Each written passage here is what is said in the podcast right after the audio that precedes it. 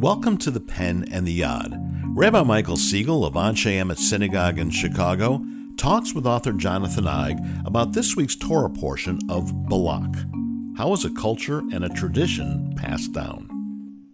Ma tovu ohalecha Yaakov. Can you name that tune? Oh, yeah, I hate when you put me on the spot like that. Matovu. It's Matovu. Uh, there, there, you go. Very good. so that that's and, and, we sing this prayer in synagogue a lot, but but and I'm not going to torture you anymore. But were I to ask you who where does that where does that prayer come from? Who originally said it? That's um, that may be less well known, but it has a lot to say to us. I think so. Matovu comes from this week's portion. How convenient. Um, and it's spoken by a non Jewish prophet by the name of Bilam, who was basically a prophet for hire. He was hired by King Balak to curse the Israelites as they passed through his land because he didn't want them there and he was afraid of them. It's an interesting story, and he has a confrontation not only with God but with a donkey. And at the end, he looks down on the people of Israel and is unable to curse them, but instead praises them. And he says, Matovu halecha Yaakov, mishkanotecha Yisrael. How goodly are your tents, O Jacob, your dwelling places, O Israel. And from this, we extrapolate a whole uh, variety of different lessons. And it's a beautiful tune. It's a beautiful way to begin our worship service. But I think it raises a really interesting question. What is the purpose of the Jewish home? What is the purpose of the synagogue? And do you actually need both? Oh, that's a really interesting question, especially now with uh, what we've been living through the last year because we've only had our homes and our homes have become our offices and our synagogues and our concert halls and our movie theaters. And I think more than ever, you know, we're yearning to have other places which the home has become uh, can't handle all of that. Maybe there's something we can draw from that about why we need to leave our homes sometimes to pray. And obviously, you know, you have more people around you when you go to synagogue. You're praying in a community, and the power of the prayer, I think, feels feels greater when it's magnified. When you're just as just as it feels greater when you're in a concert hall surrounded by hundreds or thousands of people who are feeling the same thing as you, hearing the same thing at the same moment that you're hearing it, I feel like there's there's nothing that replaces that kind of power. There's no question because we've really become homebodies by force. We spend lots of time in our homes. We've gotten actually fairly comfortable being in our homes. The cable networks and all of these other streaming services have really catered to people watching series and streaming and all the rest. And synagogues have come into the home, and you can, you know, stream not only Anshe Emet services, but you can stream other services from around the country. And so being at home is a, is a totally different experience in many ways than it was a year ago, including Zoom, right? You can talk to people, you can see them, and we're comfortable with Zoom. I think we've really gained that comfort level. Amongst the commencement addresses, we should all kind of get a little degree from going to Zoom University. Know, and you've become like a, a TV talk show host. You're on every night uh, with a new group of uh, of guests. It's like watching the uh, the Jimmy Kimmel show or something. Um, only you know you're funnier.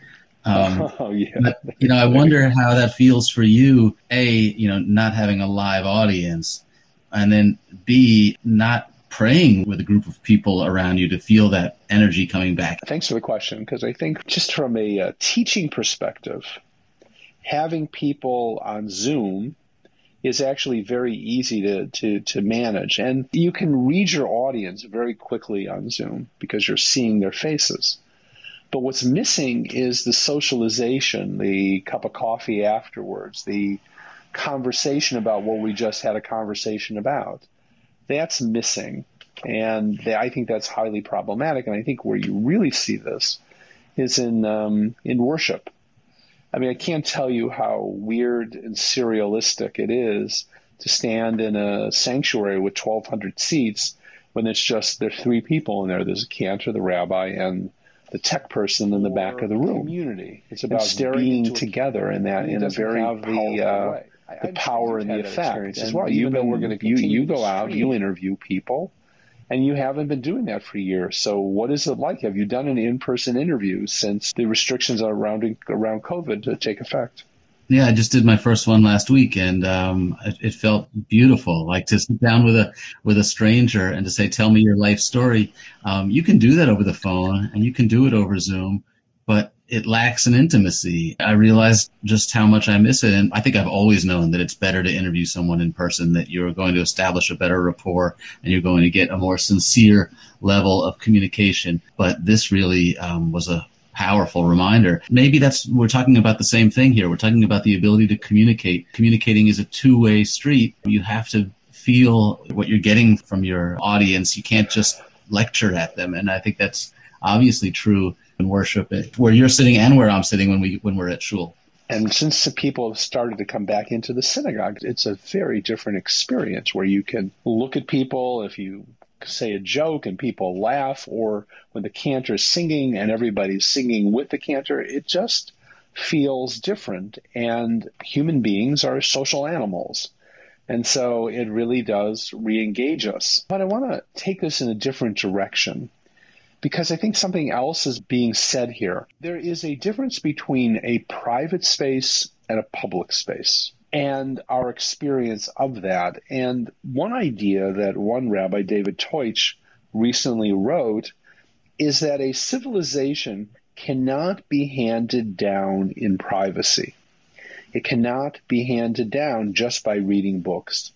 To thrive, culture must be lived. And I'm thinking about our own society today. I'm thinking about our own world today and how when you are engaged with a computer screen and not in a conversation, if you're if you are examining culture or living culture alone, culture for one, if you will, that experience is very different than doing it in a public forum, learning it together, having those conversations. So going from the dwelling place to the public space, which is the um, Mishkenotecha, the Mishkan, the worship space, that's a very different experience. And I think this is a very powerful lesson for, for us today. I can think of, you know, a dozen different scenarios that we could discuss, beginning with school and the power of community and how much more our kids learn from being together in school, regardless of what's going on in, in their classroom or what their teachers are saying. Just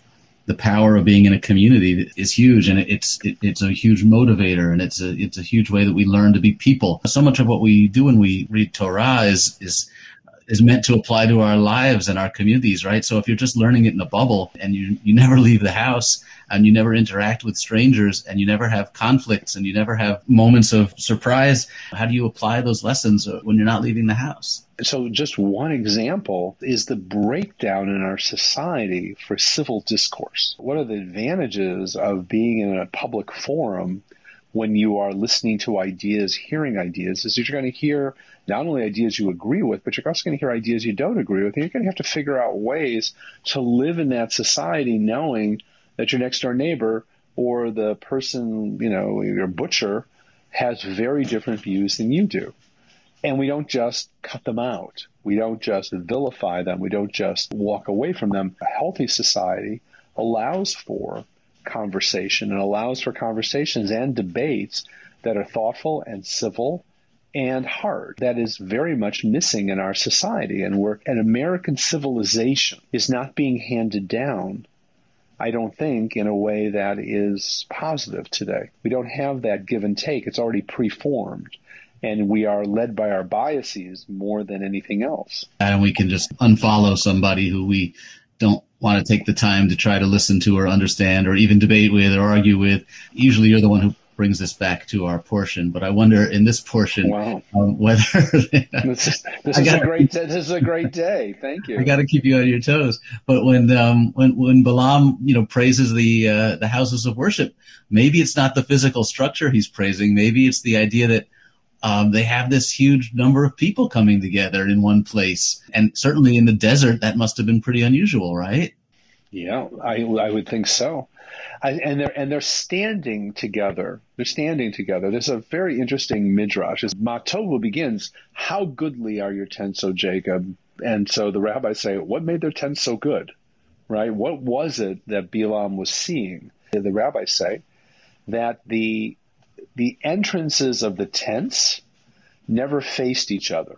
Right? So one entrance would face one way, and then the guy across the way, his entrance would face another direction, so you couldn't see inside of the other tent. So it, there was a respect. There was a respect for privacy, but there was also kind of a respect for not judging someone else, right? To kind of look away and not be a gossip, if you will, or not be a person of constantly looking for fault. We give people the space they need for their own privacy and, and you hope that they'll do the same for us. So I just think it's a really interesting way of looking at it.